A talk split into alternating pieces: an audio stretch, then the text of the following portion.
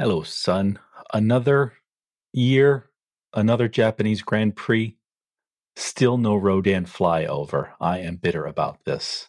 Are you ready to go? I am ready to go.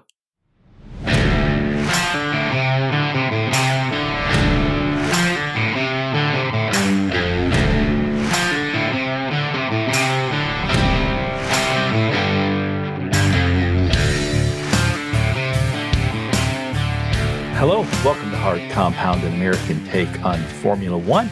We just finished watching a rain soaked, somewhat inexplicable, but championship defining Japanese Grand Prix.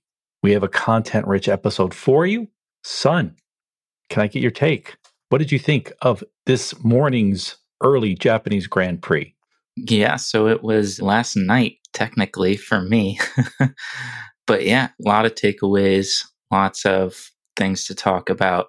I think the big one, well, there's a couple, but for me, this is the day of the double world champion. Max Verstappen ends up taking his second crown in a row.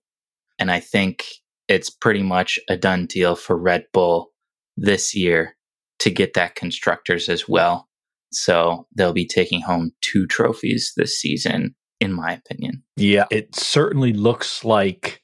Well, we know Max is this year's world champion. That's two in a row. He's really been, I think, peerless this year. Not Hamilton, not Charles. No one has been able to hang with Max this year. A true testament to his skill, somewhat to his car. It does look like Red Bull will finally after many years of Mercedes dominance, win the constructors. I think the two big stories for me are one, Max repeats as world champion. Number two, I remember as a young man seeing those great Japanese prints, the ink, the brush strokes, the beautiful cranes on the water. I never want to see a crane in an F1 race, and I'm sure neither does Pierre Gasly or many others. We've talked before about the tragic death of Jules Bianchi.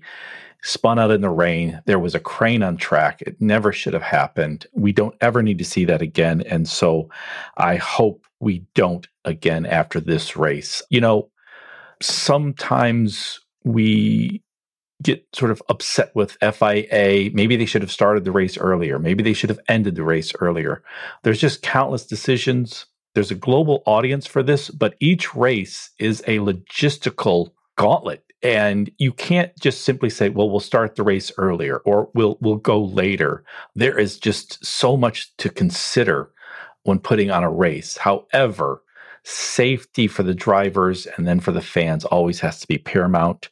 I didn't want to start an episode where Max Verstappen wins his second world championship by complaining about some poor decisions. I'm not ready to blame anyone for poor decisions, but we certainly don't want to see a crane on track. Yeah, I agree. You know, Max Verstappen has been so dominant this year. I think the only other driver that has been able to match his pace really at any point in the season is Charles Leclerc.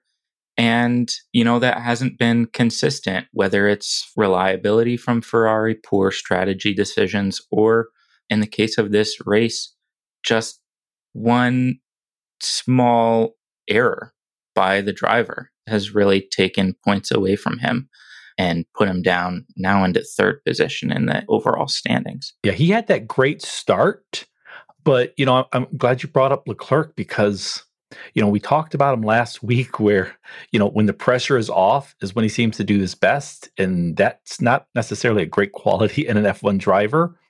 But, you know, Charles has pushed his way through all year long. He's been great, but he's failed at always at the right time. It's just, you know, when you consider that Max had what, two DNFs in the first three races, that Red Bull had several DNFs to start the season Ferrari had a car that could match them. This has been a team-wide failure, a pretty shocking failure. Again, I I don't mean to go negative. I mean, you know, this was another fun, interesting race. Max is world champion, his second, but wow, I don't want to say Charles was a failure because he's he's doing well, but by Ferrari, especially when you look over the course of a full season, over what they had, such a great pairing of drivers, such a fast car. This has been almost a collapse. Yeah, I would have to agree with you on that point. I mean, Ferrari put together, they engineered a, a really good car. It's a very good car. I think in terms of sheer pace, it actually outpaces every other car on the grid. However, the Red Bull sort of setup is better for racing, for full races, it, it seems. That said, both teams have a couple of great drivers. I mean, Leclerc and Sainz are both extremely talented young drivers. They've kind of proven their capability and their speed, but I think both of them make critical errors and sort of like you were saying the exact right or wrong time however you want to look at it and i think that's sort of been the entire ferrari team this season though they've made critical errors in the worst possible moments and it's really cost them i think that red bull would have won the constructors i believe that max would have won the drivers championship had everything gone well for ferrari but you know, they would have put the pressure on. It probably would have gone down to the last couple of races for that championship to be decided. Instead, we're here half points at Suzuka in early October and the drivers championship is already done. Yeah, that's such a good point. I mean, last year went down to the final lap of the final race, a testament to Max's ability, Lewis's determination, Mercedes relentless drive, Christian Horner's just mad genius plotting. This year, Max seemed genuinely surprised. I know there was a lot of sort of concerns how many laps have we done? Is there going to be full points, half points? It seemed genuinely surprised that he won it at Suzuka, but not genuinely surprised that he won it. He knew if it wasn't this race, it would be at the next race in Austin, Texas. And that's not just vanity or belief in his ability, that's also his recognition of Ferrari's really failure, I think. I mean, like you were saying, uh, you know, Ferrari has a car that should match Red Bull. They have a stable of drivers, Sainz and Leclerc, both great young drivers. There are still four races left, and Max has won his world championship, and Ferrari essentially has almost zero hope of winning the constructors. And this is with four races left. This to me is is, you know, I don't want to go down on Ferrari, but this is not something that, you know, can be sort of just sort of forgotten. Yeah. I mean, I I hope that the rest of the season is just as fun as, you know, all the races that have come before it. And I hope that, you know, we get some awesome battles next season as well. I hope that McLaren and Alpine can kind of make that jump into the top three or to battle with the top three consistently. You know, I hope that Mercedes, Ferrari, and Red Bull kind of get even closer together. And, you know, we'll really see some great racing. And, you know, I think we can see the drivers for who they are. We had for so long Mercedes domination that it got a little bit stale when Lewis was winning everything and, and Bottas was coming in second. And I think, you know, nobody necessarily wants the same thing for Red Bull. You know, I'm I'm not saying I I don't want Max Verstappen to win or anything like that. I just think it gets a little bit old when the same team and same driver win year after year after year. And I want a little bit more competition and that's what the rules and regulations changes are supposed to do. And I think they've worked mostly successfully so far. So I'm hoping that that kind of continues down that path. I would agree with you. This is the first year of the new rules, only the second year of a spending cap.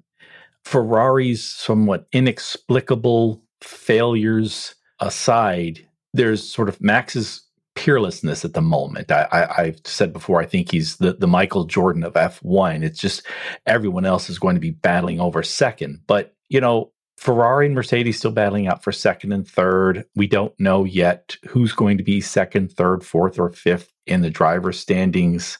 I think we've had better races and better competition this year than last. It just last year we had such a great, almost maybe once in a lifetime battle for the first place, for the winner. I do think overall the new regs have helped and will continue to help. We won't see, you know, one team dominating, I think, forever. I, I certainly don't expect that. You mentioned Alpine. This was their best ever race, I believe, for the year. Ocon fourth, Alonso sixth. They've now, I think, pushed ahead of McLaren, which is very surprising. Next, I like to do our top five for the race, who we think was best, and go over that list. But this was such an odd race. It's just hard to sort of assess what's going on in the rain. I thought instead of a top five for Suzuka, we do a two through six for the world championship. We know Max is one.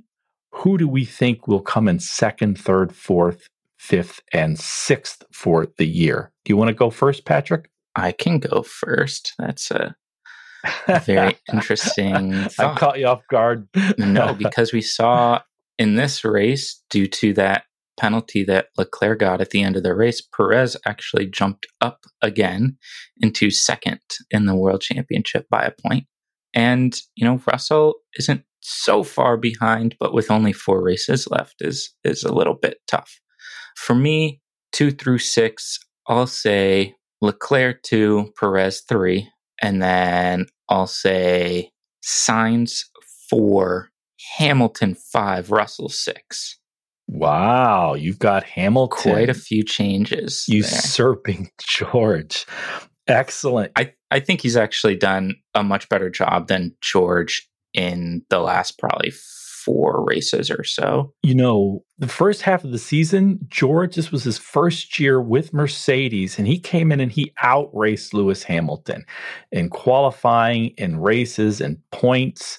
No matter, you can make excuses for Lewis or not, but George outraced him. But one of the things we see in Lewis is not just his amazing talent, it's just the relentless ability over an entire season.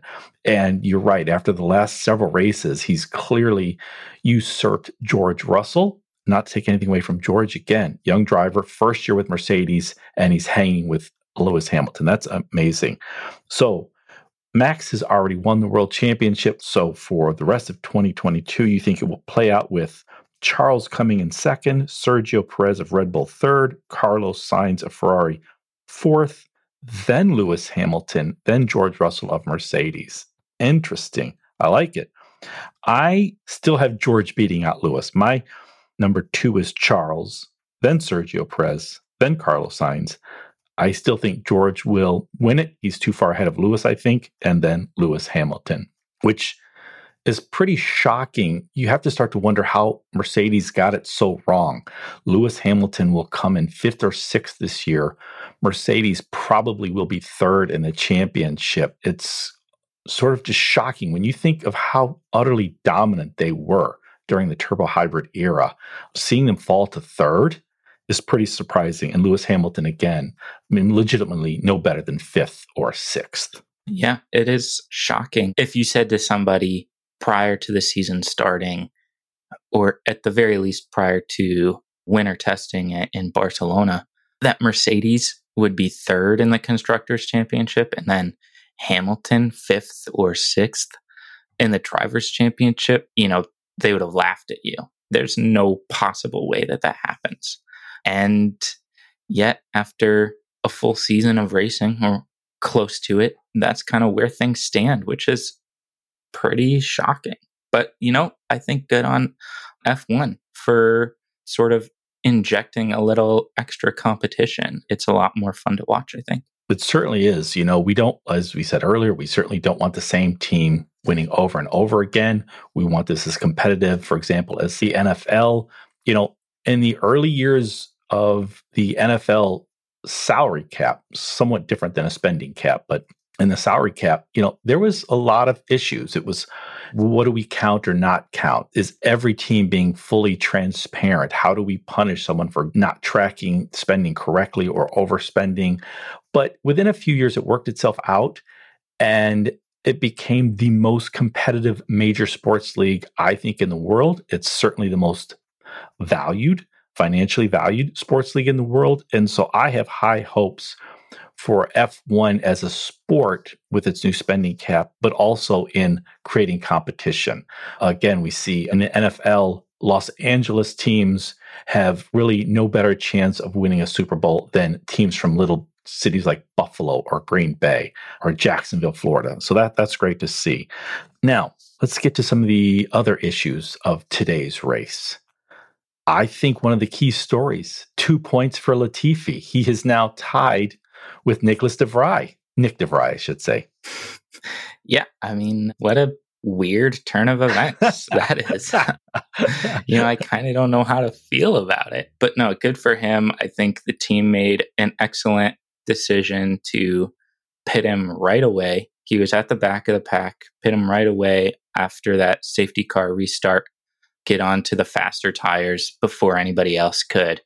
And, you know, it paid off for him. He didn't end up really passing anybody, but he also didn't really get overtaken himself. So he kind of held his own in there and ended up in ninth position, which still, you know, got him a couple of points. So good for him. I think he's now moved up to 20th in the standings this year.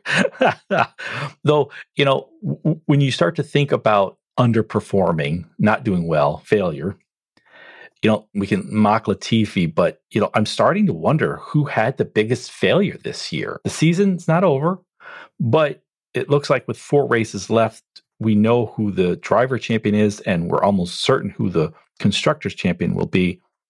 I mean, we can mock Latifi, but Ferrari, with that car and those drivers, as we've said, what a failure.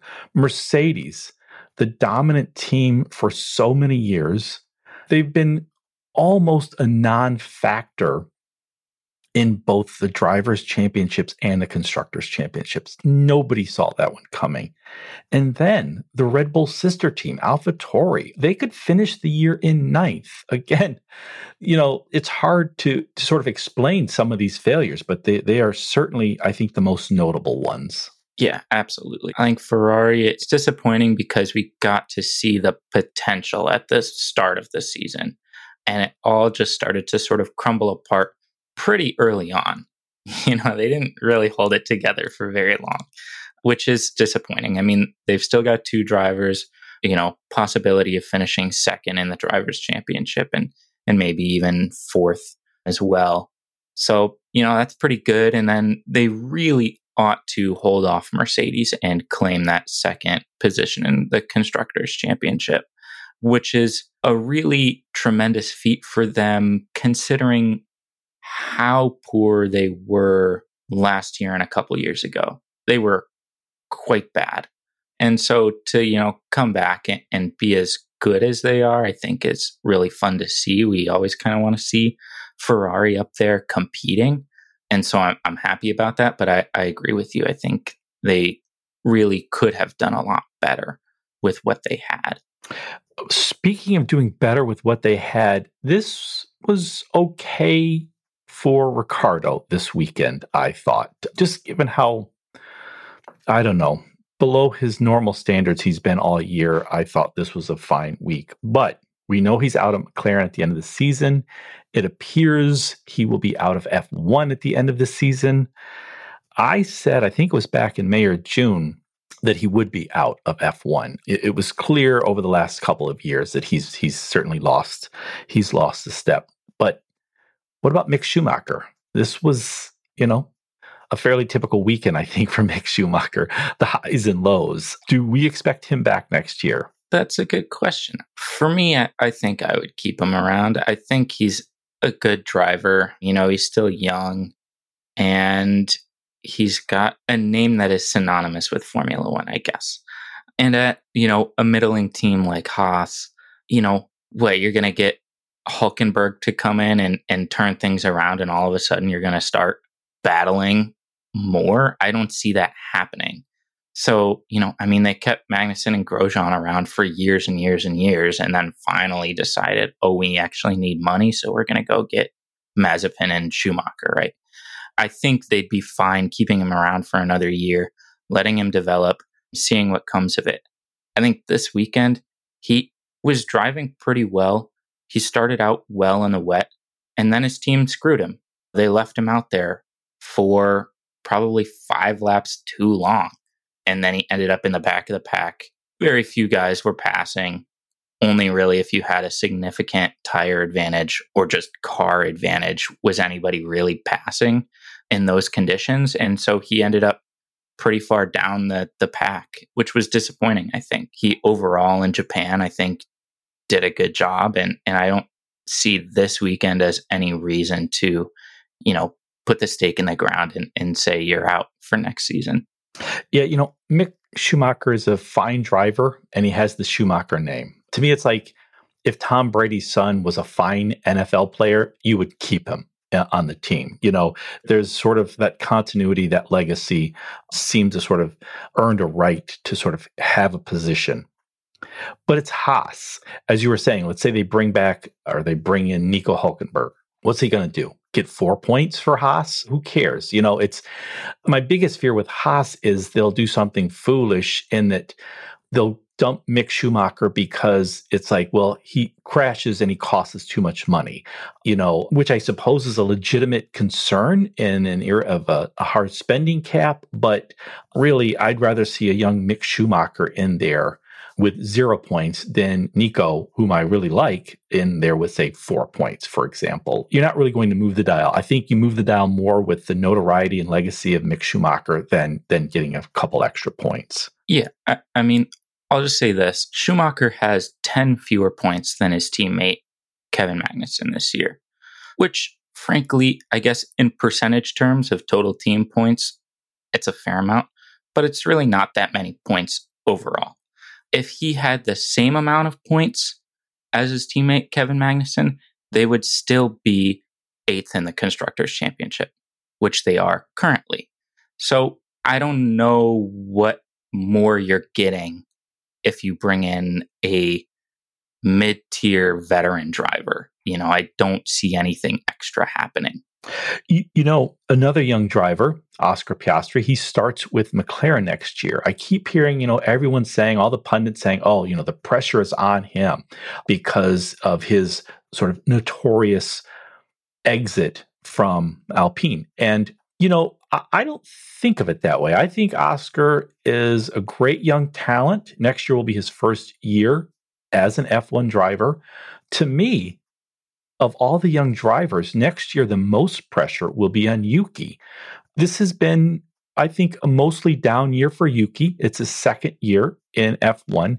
He's slated to be brought back next year. That will be his third year in F1. He'll be going up against his teammate Nick de Vries, who I think is a better talent, and I predict will do better next year than Yuki. So I think the pressure's on Yuki more than any other young driver. Yeah, I think that is a fair point. You know, I think there's like three drivers that I think are are really gonna have the pressure on them to to perform. One of them, of course, being Yuki. I think another currently the only rookie on the grid Zhou.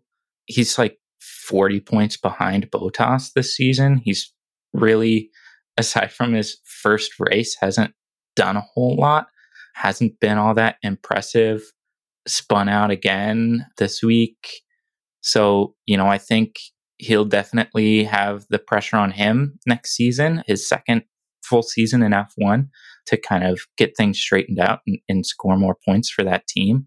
And then lastly, I think Pierre Gasly going to Alpine, he's really going to have a lot to prove, I think. And he's been with AlphaTauri for, for quite a few seasons, only spent half a season at Red Bull and got demoted you know, I think that really fired him up. He he started driving really well, and this season, unfortunately, the wheels have kind of fallen off of that team, and he hasn't really been in the points all that frequently. But I think going to Alpine, a team that is fighting with the likes of McLaren and hopefully You know, he keeps saying, hopefully, that they'll be up there with the big boys, the big three. But, you know, I think he's, Ocon has done really well fighting with his teammate Alonso and then the McLarens. And I think Gasly's really going to have the pressure on him to perform just as well as, as his teammate. Yeah, I agree with that. You know, Ocon is hung with Alonso. The Alpine has been unreliable and he's just been a steady presence all year. And I think in a mid pack team, that is an underappreciated value. So we'll see what Pierre can do. It's not been his finest year this year. So that will be another interesting story.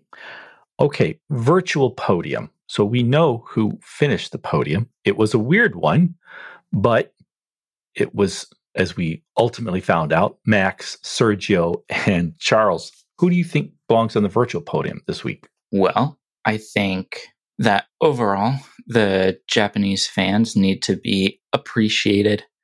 So many of them stayed there in, in the pouring rain, really throughout the weekend, and were able to get some racing in. So I, I'm happy that they were able to see that after a three year hiatus. You know, they showed out in full force and, and were able to see some racing.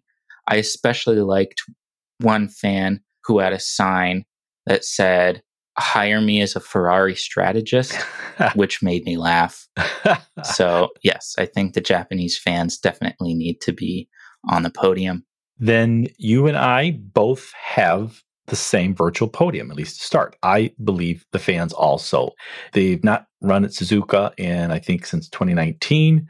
It was rainy and miserable most of the weekend and they showed up in full force. So I put the f- Japanese fans on the virtual podium and they're the only ones for me. Do you have another one? I just have one that we kind of briefly covered at the top of the podcast, you know, driver safety. I think, you know, every time a scary incident happens, we have to kind of go back to the drawing board and reevaluate and sort of review that incident and, and figure out is there anything else that drivers can do that the FIA can do, anybody to make the sport safer for the drivers, all participants, really. And, you know, we saw this weekend that very similar to eight years ago, there was a crane on track as cars were going past in really dangerous, wet, low visibility conditions. And that's really scary. And I think after the Jules Bianchi incident in 2014, there were new regulations developed in order to sort of limit or mitigate those kinds of incidents. And I think that following what happened in this race, there will be more regulations imposed so that something like this does not happen again. You know, Gasly got a 20 second penalty for speeding, but it really didn't matter whether he was going too fast or not. There's a giant crane on the track when drivers are on there. You can barely see it if you aquaplane and go straight into it. It doesn't matter how fast you were going. You're going to slam into it and bad things will happen. So I think you know, driver safety needs to be appreciated maybe a little bit more than it was this weekend.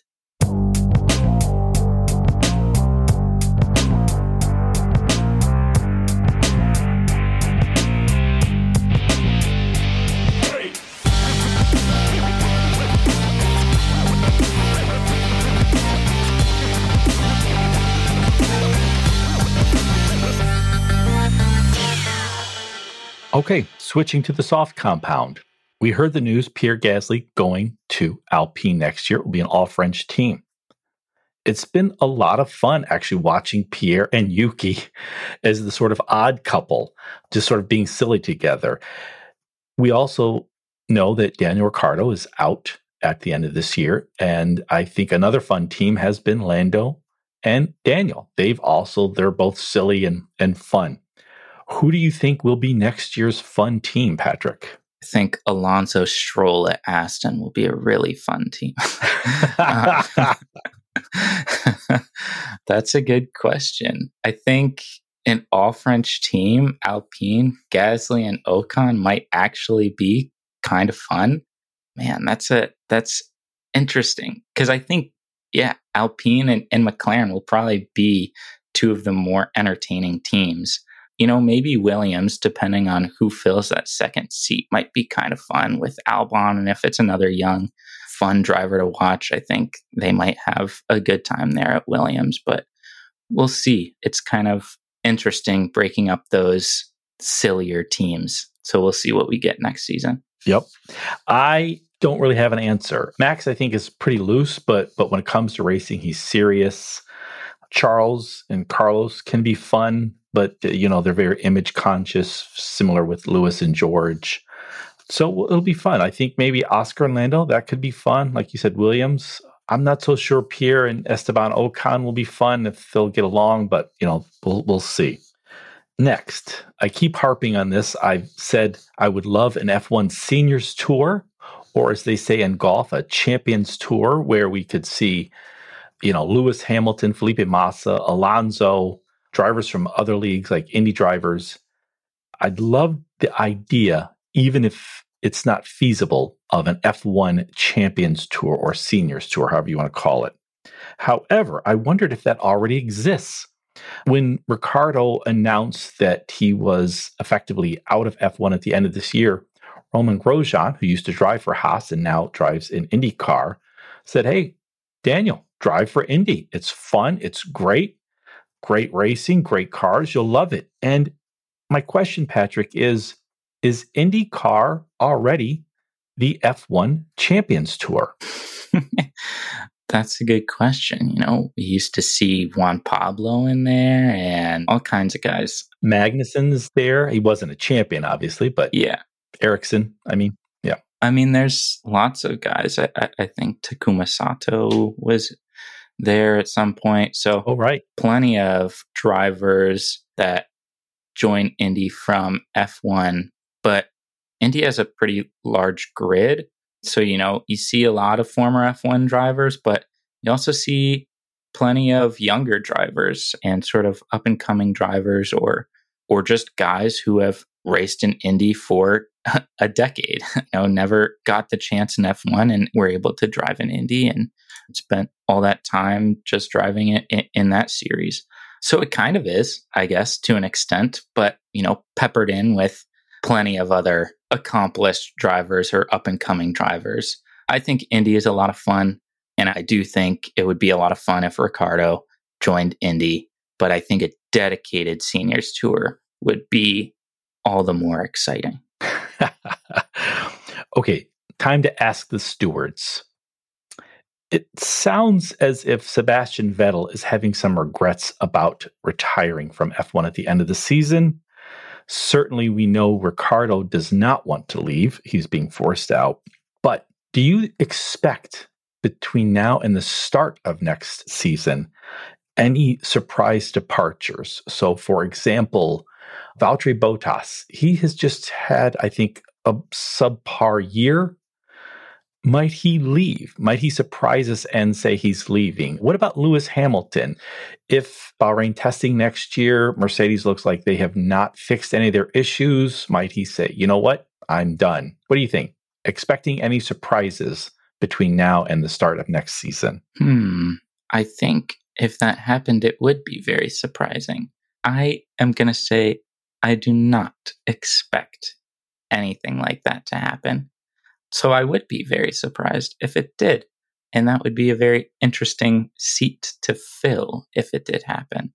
It, it, would. I only thought of it because there were some brief rumors that Ricciardo might be a Mercedes reserve driver, and everyone suggesting, oh, he thinks maybe Lewis is ready to leave and he'll hop in that seat. I don't think either of those things will happen, it was a fun rumor. Also, because Seb seems to have some regret about leaving. I think he's going to make himself available to any team that wants to use him as an emergency fill in. So I just thought it was a fun idea.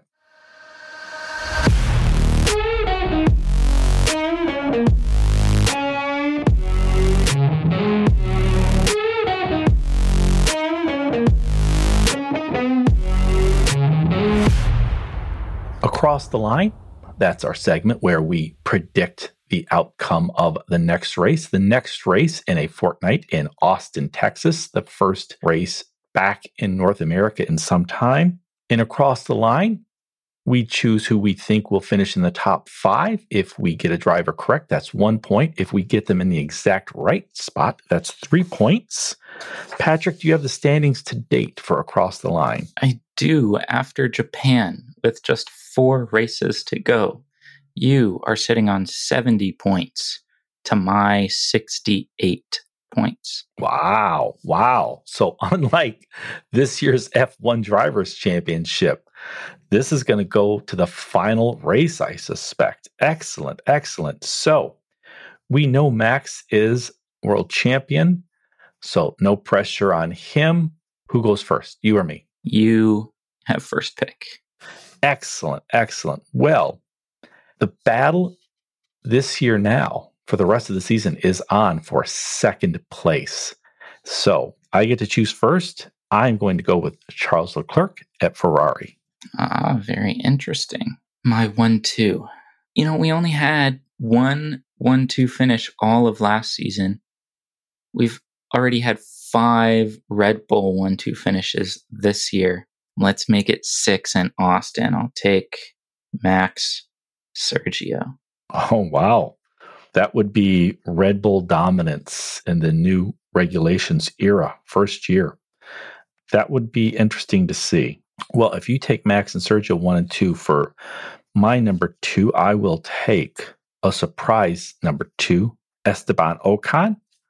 I think now with the season winding down, Alpine have found their reliability and Ocon wants to prove himself. So I'm going to go with Ocon and then Carlos Sainz of Ferrari. Mm-hmm, very interesting. All right. I think I'll take Lewis to round out my podium. And I agree with you. I think Alpine is going to do very well. They seem to hit their stride at the right time. 13 points ahead of McLaren now, so I'll take the other Alpine driver, Fernando Alonso. Nice, nice. Then I will take Mercedes, George Russell. For my fifth pick, McLaren's Lando Norris. Nice. Okay. Ooh, this is an interesting pick then. Uh, let's see. I think for my fifth pick, I will take another old man, Seb Vettel. okay, so for Austin Grand Prix, you have Max, Sergio, Lewis, Fernando, and Sebastian Vettel. I have Charles Leclerc, Esteban Ocon, Carlos Sainz, George Russell, and Lando Norris. Let's see. Any crazy predictions? That is a good question. I think if my top five actually happens, that would definitely have to be the most world championships in a top five finish in the oh, history right. of Look the sport. oh, I hadn't thought of that. Yes, Seb with four, Alonso two, Lewis seven, Max two. That would be something. Yeah, I don't know if I have any uh, any real crazy predictions. Austin, I think, is always fun, and I've only got four races until the end of the season, and drivers' championship is already decided. You know, maybe despite what my across the line prediction says, I will say no Mercedes podiums for the rest of the season. Wow. Wow, that's a good one. A shocking one, but that's a good one. And mine, I'm now changing mine based on your across the line predictions. So I think the new regulations have been great. No, I should say, I think they've been good. I think races are more competitive. I think the cars are much more equal, unlike when Mercedes dominated in the turbo hybrid era. That said, I think Red Bull still is ahead on design. Adrian Newey has a large part to do with that. I think they've got great strategists. I think there is no better driver currently in F1 than Max Verstappen. And so in your across the line picks, you have Max, Lewis, Alonso, and Vettel. That is four, six, 13. Is that 15 championships? My counting is correct. That is amazing. We now have four drivers on the grid who are world champions. So, my crazy prediction is Max will win in 23 and in 24. And by then, Seb, Alonso, and Lewis will all be out. And so by the start of 2025, there will only be one world champion F1 driver in F1. Wow. That would be very interesting to see. It's been a long time since that sort of happened. But all these guys are aging and they've been so good for so long that, you know, they've just sort of accumulated all of the possible world championships in just those few guys. Yeah, I, I, think that is definitely very possible. Yeah, we'll see. I think that's a good one. Inspired by your across the line picks. all right. I want to remind our listeners send your questions or comments to hardcompoundpod at gmail.com. We may read them on the show. We definitely will read them. And I also wish to thank all of you for listening to everybody's most beloved father and son F1 podcast. And we are lights out. See ya. Thanks for listening. Awesome. Good show, son. I think our show was better than that race. yeah, it might have been.